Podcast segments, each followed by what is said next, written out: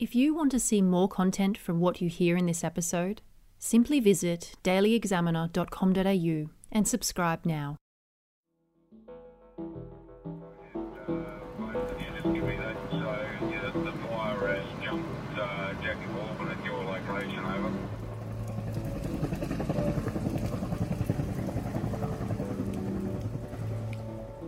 This is On the Frontline, a series that reveals the first-hand experiences of New South Wales rural fire volunteers during the Clarence Valley's horrific twenty nineteen bushfire season.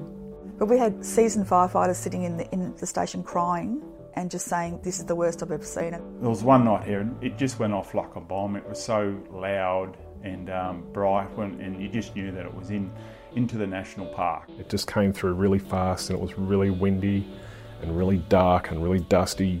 It was pretty angry when it came through. There was, it was like one of those things you see on the news, you know. I'm Jenna Thompson, taking you across the region to hear directly from those who risked their lives in order to protect their community.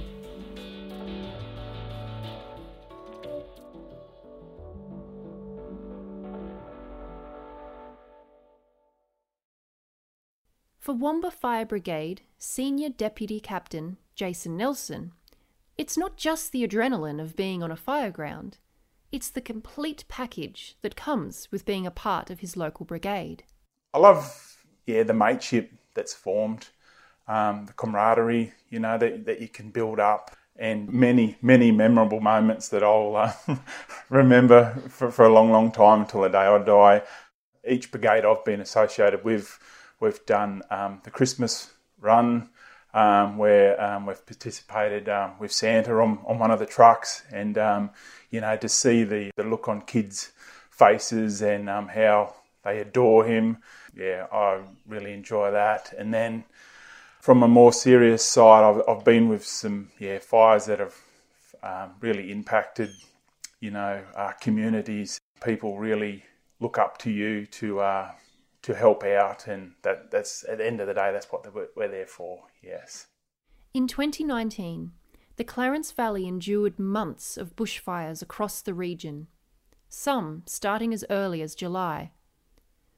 But of the many bushfires Jason fought that year, it was the one that came just two hundred metres from his home that he'll never forget. What started as a debris burn near Mile Creek Road, Bora Ridge, quickly grew into a major bushfire that engulfed over one hundred twenty thousand hectares of land across two local government areas. For Jason, a bushfire of this magnitude in this region was well overdue. I work up in Woodburn, and I used to um, drive up through the bush there, and um, just note that there's a lot of bush um, in between us and um and Woodburn, and um yeah one day a fire's just going to rip through here. I just know it. I just didn't realise that would would be within the next two or three months. Um, what lay between Mile Creek Road and the village of Wamba was more than sixty kilometres of untouched bushland, and like the rest of Australia, the New South Wales North Coast was enduring a drought so severe even the greenest corners of the region weren't immune. Jason's thirteen years with the Rural Fire Service had taught him that in such a dry climate and with the right weather conditions, even the smallest of sparks could quickly become lethal. So I was once a member of a brigade out near um, Gunnedah out west, and um, we had a couple of fires out there that just um, went to emergency level really quick. You know, obviously the conditions and, and the wind.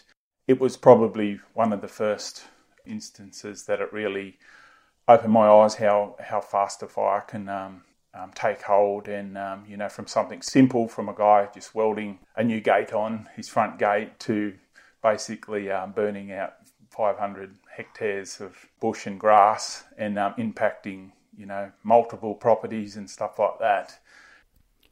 In twenty thirteen... Jason witnessed firsthand how a single lightning strike on the western side of Warren Bungle National Park, located just thirty-five kilometres from Coonabarabran, led to over forty thousand hectares of burnt bushland. Jason was one of the firefighters who helped protect the Siding Spring Observatory. And um, that was a full night of really full-on um, protecting and um, looking around and, and waiting for the fire to come. And, and uh, yeah, it was a really, really full-on time. On November eighth, twenty nineteen, Jason's prediction for a major bushfire between the Clarence and Richmond Valley regions came true. Within hours of ignition, the Mile Creek Road fire began its deadly tour of destruction. An emergency warning has been issued for a bushfire burning at Mile Creek Road in northeastern New South Wales. The fire has already burnt through approximately seventy-nine thousand hectares. Fire activity has increased on the southern edge. Over the next few weeks, Jason watched the fire move east toward New Italy, thirty kilometres north of Woombah. He and many other fire crews were hopeful the Pacific Highway would provide a crucial containment line to hold it in the western side. Just um, kept creeping down, and then when it started to impact um, the Clarence Valley L G A, we were just um, receiving more and more calls um, to go to do property protection on Tully Morgan Road, and and then um, the morning that it um, had spotted over to the eastern side of the highway in multiple um, spots, and we knew we were in for a really, really difficult few days, and um, we just had to just yeah fall back to Woombah and um, just start to prepare for impact, fire impact.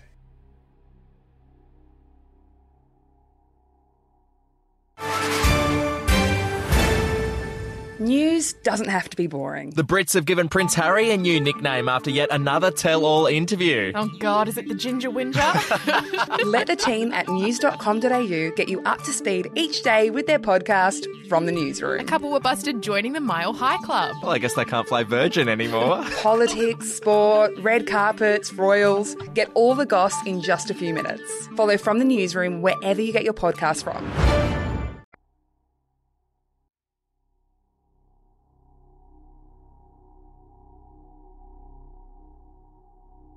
While Jason and his crew were defending homes along Tully Morgan Road at Ashby, the fire began to trickle east toward Woombah. This morning, the uh, the fire burning on the east of the uh, Pacific Highway um, has jumped our containment line and is now currently heading towards the community of Woombah uh, and Iluka. And um, currently we've got um, our large air tankers from Coffs Harbour um, currently running a retardant line, a, a line behind those homes, Um, to protect them from the uh, the ensuing fire. It was a bit of a surprise though, because it's quite early in the day, right? Look, it um, it broke containment at about six o'clock this morning, and uh, it's got into uh, tea tree and uh, paperbark swamp country, and it's just run through there fairly fairly quickly. At the moment, the aircraft uh, are doing their thing to slow the fires progress. We've got resources in the area. Uh, it's probably too late for us to put backburns in purely because the winds are... Once back at Woombah Station, Jason was relieved to discover that outside crews had arrived and were ready to face the approaching inferno. Um, there was already crews starting to work in one of the fire trails to the north of Woombah, and then it was um, yeah starting to impact houses on Maroro Road, and so I was yeah down in down Maroro Road, and then um, it was getting closer and closer to Woombah itself, and um, we were lucky enough that um, we were able to have uh, yeah rotating crews, so we had night crews and day crews, um, um, locked just from our, our local little brigade, as well as multiple crews from um, from, from the north and, and south and out, out of area as well. We've got a um, couple of older members in, in our brigade and have lived here a long, long time, and um, sometimes I would go to the station of, of a morning. And um, and they would be down there, and you know, very dedicated, hanging around the station, helping out where they can. And um, you know, they were saying to me that they've never ever experienced in my forty, fifty years of living here a fire like this. And um, even at a, I was oh yeah told by one of them that we're we're stuffed, you know, was was his words, and um, and yeah, I really started to. to think that um, this was yeah, quite bad. But unlike the previous fires he had fought out west, Jason knew the Clarence Valley region had a secret weapon to help control the blaze. We're just thankful that we have the Big Clarence River right on our doorstep, that endless amounts of water, and they were drawing out of that in um, very, very short turnarounds, and um, even the helicopters were drawing out of the ocean um, sometimes as well. And um, it was, yeah, amazing to watch, and um, really... really good to be um, that yeah, they're they're available, and like I said, it just gives ground crews so much more um, confidence that you know that they're there. As crews worked along Iluka Road to protect properties from the blaze, despite the serious circumstances, Jason found some humour in the situation. Yeah, one of the things I was giving directions to one of uh, a strike team that was coming into the area. And I told their team leader over the radio that you have to turn um, left onto Fat Duck Road and then right onto Wild Goose Chase. And he, he replied back saying, "Are you being serious?" And I said, "I'm being dead serious. Yes, that's where we need you to be." And um, he said, "Okay, we're inbound." And um, they did arrive. And um, he yeah, immediately apologised, questioning my um, directions. But um, he said some of these names were, yeah... of uh, street names were, are out of this world in this little town. And I said, yes, we're um, yeah, quite unique in that way. And um... After several gruelling days and nights, multiple fire crews, both on the ground and in the air, were able to stop the fire from destroying homes in both the Wamba and Iluka villages. Unfortunately, everyone was too exhausted to celebrate. For Jason, he had already fought in several major bushfires in the Clarence Valley that year. It started fairly early in the season, and we were um, went to the Shark Creek fire, which um, also impacted like places like Brooms Head, um, um, Wulawaya, and um, Engowri, uh, even Yamba. At, at one stage was um, thought to be impacted, and then. Um, The night the Liberation Trail fire um, ripped through um, Nimboida, we were there, yeah, and um, and just so on. There's just been yeah so many fires that we've attended, and um, it was um, yeah un- unbelievable really. And it's, I've never um, been at fires that have stayed at emergency level so late at the, at night, you know, and. Um, how the fire behaved and stuff like that was just, yeah, totally blew my mind. The Mile Creek Road fire came within metres of residential properties in the Wamba village. But thanks to the efforts of countless firefighters, not one home was lost. However, Jason hopes residents and R F S volunteers will take valuable lessons from the experience. I, I think, you know, we do live in a really... Um, fire-prone area, and we just have to realise that and um, know that it, it'll happen again one day. Yeah, you know, be prepared and look back on how we how we did things, whether it's five or eight years' time, and um, just know that it can just go anywhere and impact anywhere at any any given time. Yeah, g- given the right conditions and stuff like that. Yeah, twenty nineteen twenty twenty will be a season that will I'll never forget. And um, but I'm sure there'll be bad ones to come again.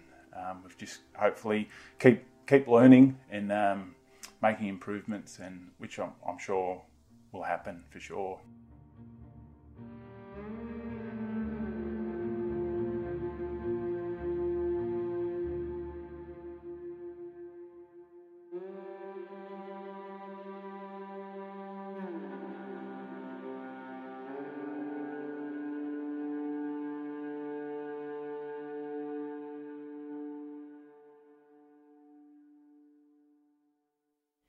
You've been listening to On the Frontline. If you want to see more content from what you hear in this episode, simply visit daily examiner dot com dot a u and subscribe now. If you're interested in volunteering for the New South Wales Rural Fire Service, visit w w w dot r f s dot org dot a u. www.newsouthwales.gov.au forward slash volunteer or visit your nearest brigade. If this episode has raised any issues for you, please contact Lifeline Australia on thirteen eleven fourteen. The podcast Faith on Trial looks into Hillsong, both in Australia and the U S, and takes both the listener and hosts on unexpected twists and turns in the story of Brian Houston and the Singing Preachers. There are two incidents involving Pastor Brian. The Australian journalists uncovered a litany of alleged criminal behavior in the megachurch. Financial gifts were being given to the leaders of the church. Listen to Faith on Trial Hillsong ad-free on Crimex Plus on Apple Podcasts today or wherever you get your podcasts.